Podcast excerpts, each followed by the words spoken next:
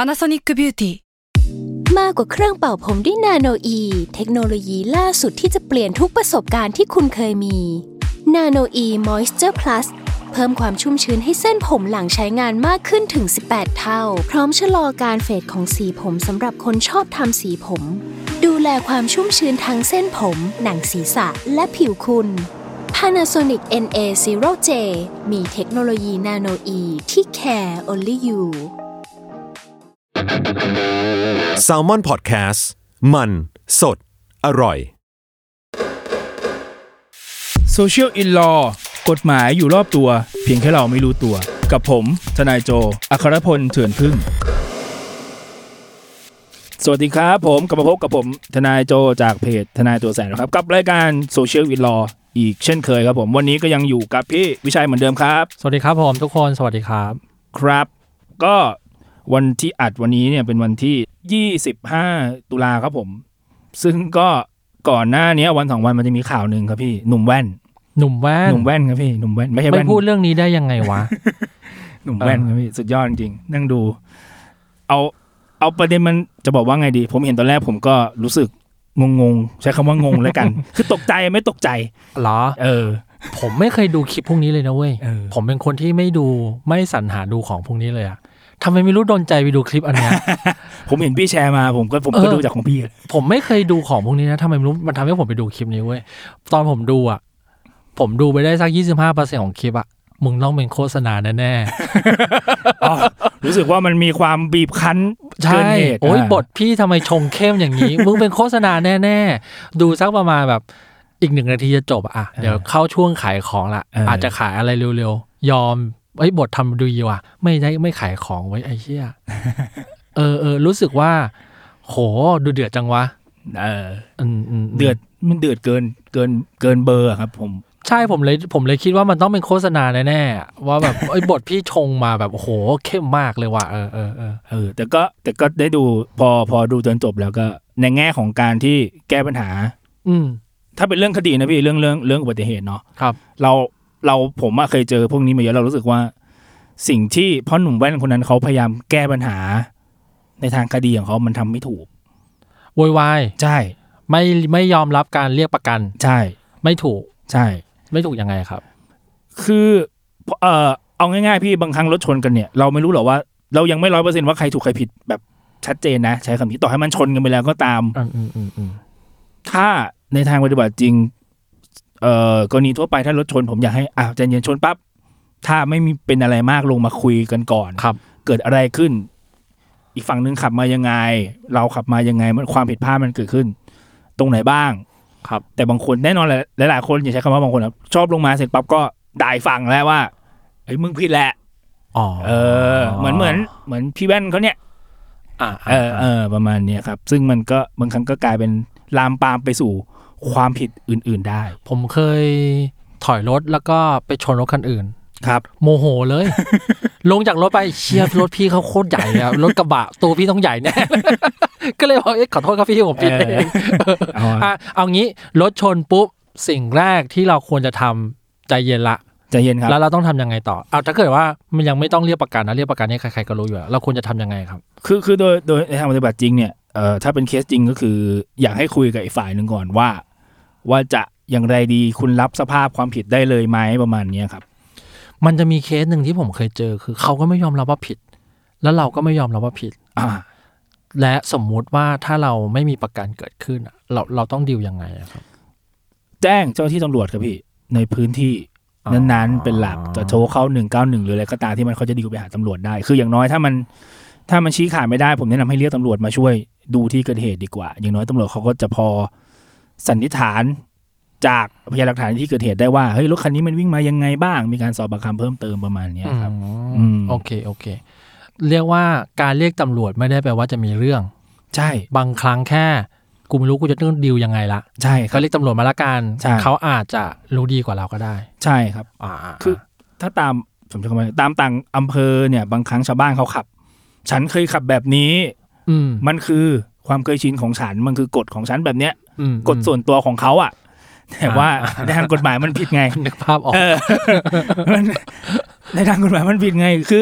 เขาก็บอกก็ขับกันมาแบบเนี้ยไม่เห็นเคยต้องเปิดไฟเลี้ยวเลย เออ เอางี้แล้วถ้าเรียกตำรวจมา บังเอิญตำรวจเป็นเพื่อนกับเจ้าคนนั้นน่ะ ในทางปฏิบัติจริงถามว่ามีไหมมีครับพี่เชเช่นว่าตำรวจในพื้นที่เขาจะสนิทกับชาวบ้าน อ่า หรือคนใน ใช่ พื้นที่ใช่ไหมเขาก็จะมาแบบ อืมยอมความกันได้ไหมประมาณนี้เพราะว่ามันยอมความได้นะ อ๋อ เออถ้าเกิดมันคุยกันจบมันถ้าเกิดไม่มีใครบาดเจ็บมันแค่เรื่องทรัพย์สินเสียหายมันยอมความมันคุยกันได้ อืมอืมอืม ประมาณเนี้ยครับ แล้วถ้าถ้าเราตกอยู่ในสถานการณ์ที่เขาพยายามทำให้เราเป็นคนผิดอ่ะ เอางี้ผมถามก่อน เราควรจะออกปากยอมรับผิดเลยไหม ไม่ครับ ถ้าถ้าเราถ้าเราก้ากึ่งนะในพูดถึงเคสก้ากึ่งนะ อืม ถ้าเราผิดจริงก็อาผิด อ่ะ ขอโทษ รับสารภาพไป ก็จบจบๆไปอ่ะถ้ามีความก้ากึ่งหรือเราไม่แน่ใจเกิดขึ้นอ่ะเราสมควรที่จะไม่ไม่ไม่ต้องออกตัวก่อน ถ้าไม่แน่ใจ ครับ ให้เรียกตำรวจมาก่อน ใช่ อ๋อ เป็นเป็นเป็นวิธีที่ถูกต้องกว่า เพราะว่าเรื่องเรื่องพวกนี้ บางครั้งเถียงกันจากจากแค่รถชนลามปามไปเป็นทำร้ายร่างกาย อืม ก็มีหรือหนักหน่อยก็อาจจะมียิงกันอะไรประมาณเนี้ย อืม เป็นเจตนาฆ่าเพิ่มไป อืมอืม ซึ่งแน่นอนแล้วว่าพอพอเกิดเรื่องพวกเนี้ยผมผมเชื่อว่าต่างคนต่างแบบเกิดอารมณ์ในใจละ ครับ ไม่ว่าจะผิดหรือถูกถูกไหมครับแล้วพอลงมาแล้วเกิดอีกฝ่ายหนึ่งมา ด่าเราประมาณเนี้ยมันก็จะถ้าคุมสติตัวเองไม่ได้นะมันก็จะลามปามไปไปในคดีอื่น ๆ ได้ แต่อย่างอย่างไอคลิป ไอเจ้าแว่นคนเนี้ย โชคดีที่ว่าอีกฝ่ายคนหนึ่งที่ถ่ายคลิปอะใจเย็นเหลือเกินไม่รู้ทำไมใจเย็นได้ขนาดนั้นอันนี้นับถือเหมือนกันนะครับ มีมีคนไปดู Facebook แล้วพบว่าพี่แกก็เติมของมาเหมือน กัน เริ่มเลยเริ่มมีคนมีคนโยงกันว่า อ่า หรือว่าตอนนั้นพี่แก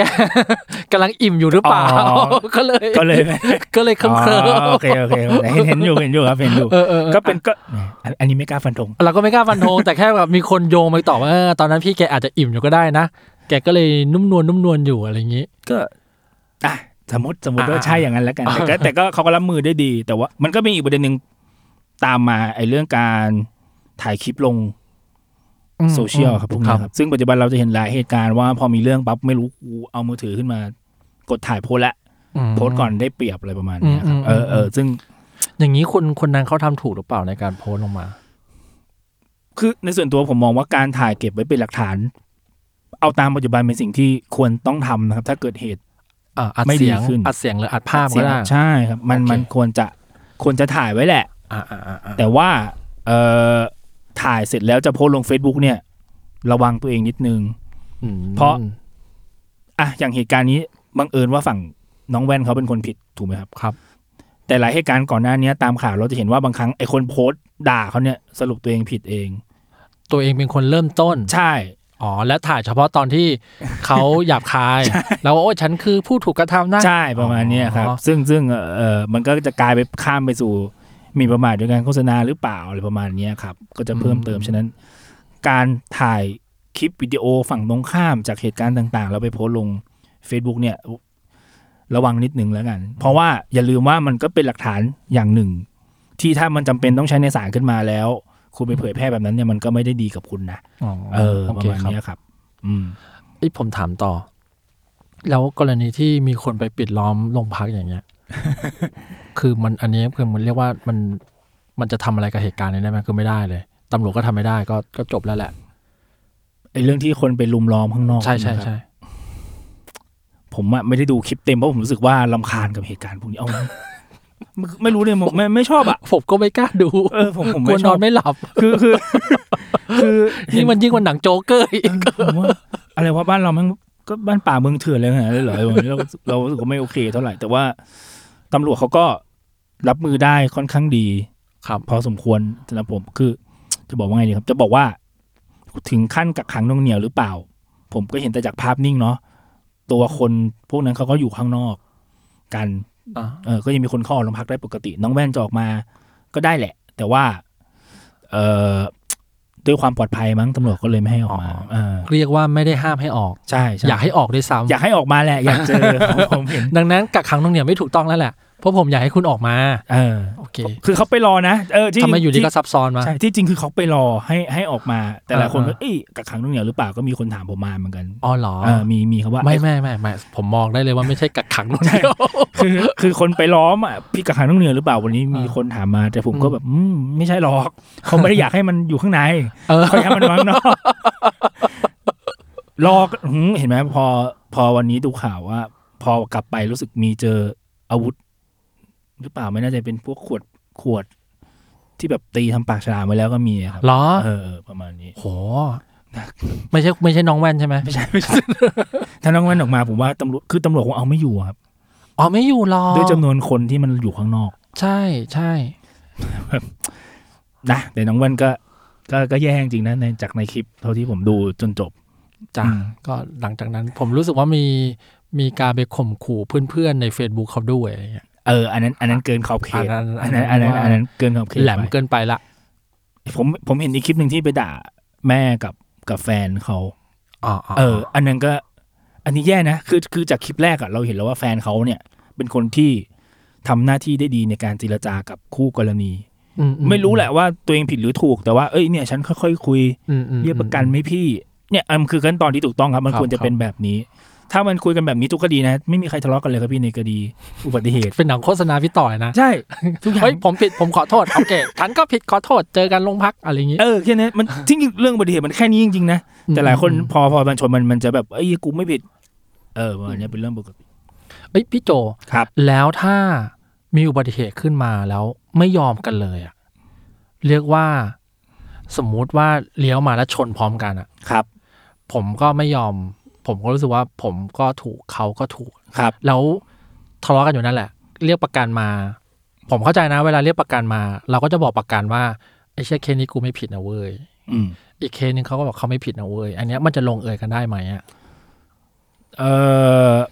ในบางครั้งถ้ามันเถียงกันแบบเนี้ยครับ สุดท้ายเจ้าที่ตำรวจ จะเป็นผู้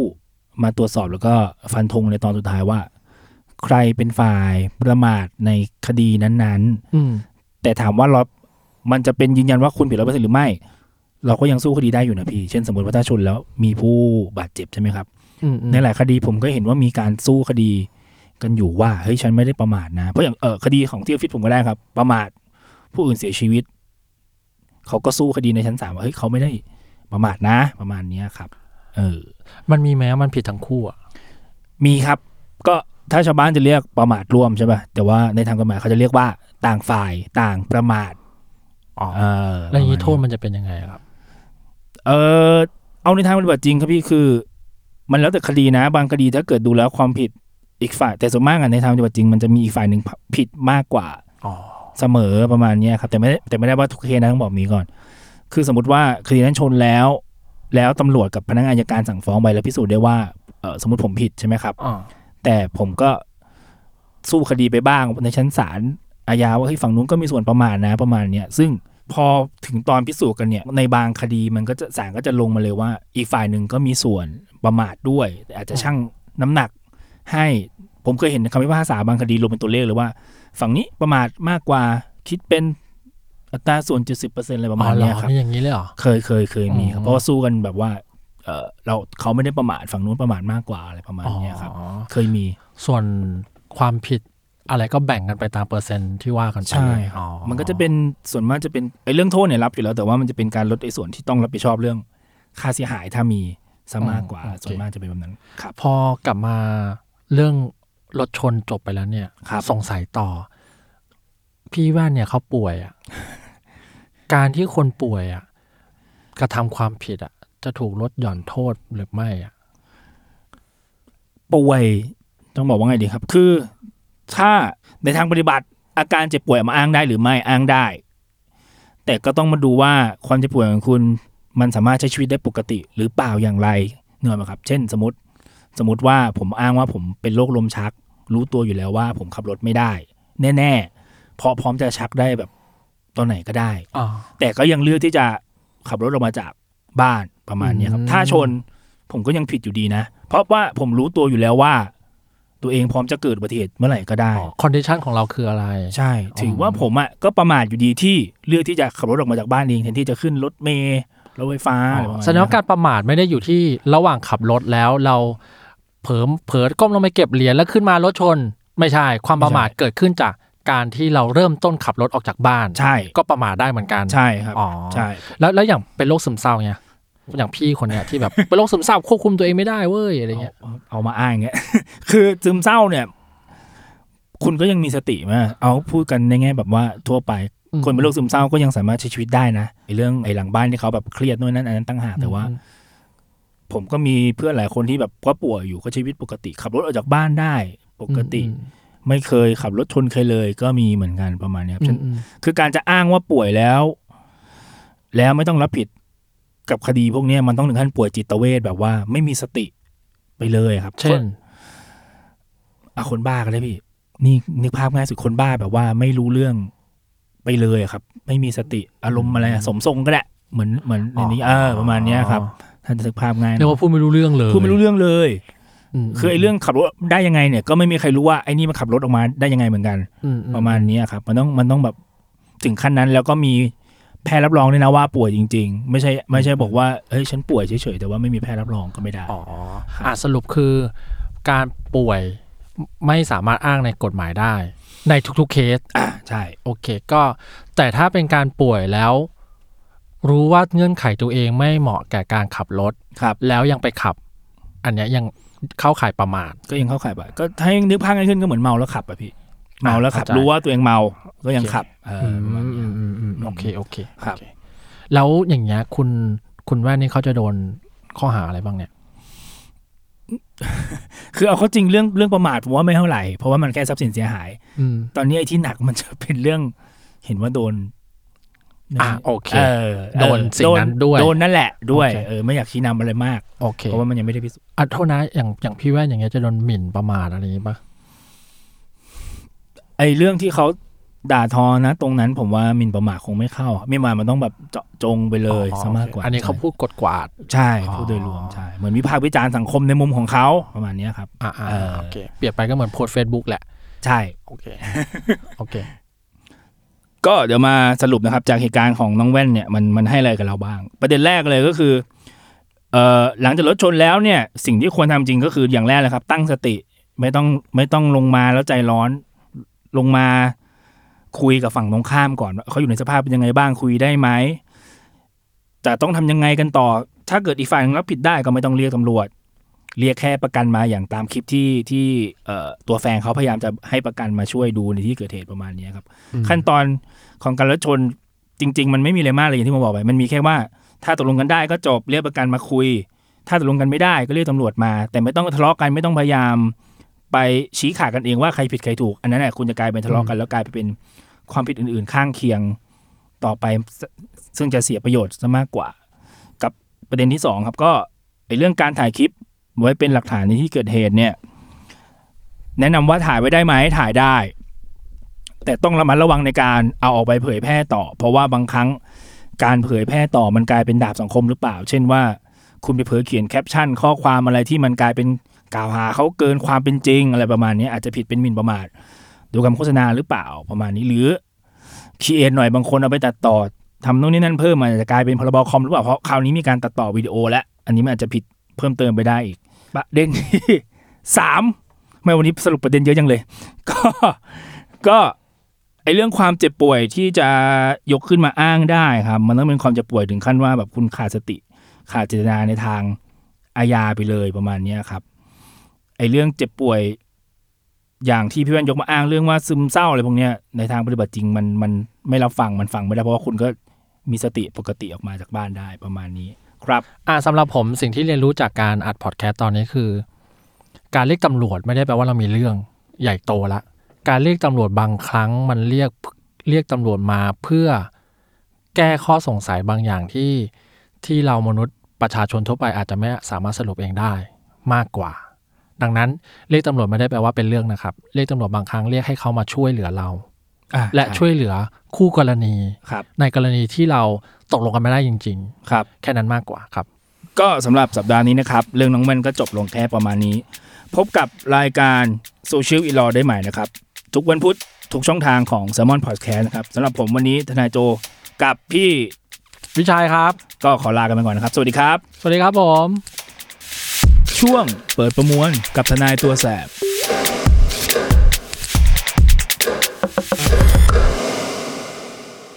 ครับสำหรับช่วงเปิดประมวลสัปดาห์นี้นะครับ ก็อยากมาพูดถึงประเด็นที่หลายคนสงสัยกันมานานหลายปี แล้วว่าเรื่องการไอ้นับโทษเนี่ยเอ่อทำไมไม่นับเป็นเดือน ทำไมไม่นับเป็นปีแบบนี้ทำไมเป็นแบบนี้อะไรประมาณเนี้ยคือทุกคนคงเคยเห็นข่าวที่ว่าศาลตัดสินแล้วมีผลออกมาว่าจำคุก 3 ปี 14 เดือนทำไมเป็น 14 เดือนทำไมคุณไม่โยงมาเป็นปีไปเลย ปี 2 เดือนอะไรประมาณเนี้ยครับ ที่จริงมันมีผลดีกับตัวนักโทษมากกว่า เป็นการยกกฎหมายที่เป็นคุณมาใช้กับตัวนักโทษครับ คือในทางกฎหมายเนี่ยเวลาเรานับโทษ ปีเนี่ยมันจะนับเป็น 365 วันเต็มๆใช่ไหมครับ แต่ว่าถ้าจำคุกเป็นเดือนเนี่ยเราจะนับแค่ 30 วัน ฉะนั้นถ้าเราติด 12 เดือน ในทางปฏิบัติจริงมันจะติดแค่ 360 วัน แต่ถ้าเกิดเราติด 1 ปีเนี่ยมันจะติด 365 วัน คือมันต่างกันแค่ 5 วันก็จริง แต่ในทางกฎหมาย แล้วเนี่ยเอ่อศาลต้องตัดสินในทางที่เป็นคุณกับตัวจำเลยมากกว่า ฉะนั้นการนับโทษ เป็นเดือนเนี่ยเราเลยไม่สามารถจะตีให้เป็นปีได้ในทางปฏิบัติจริงครับผม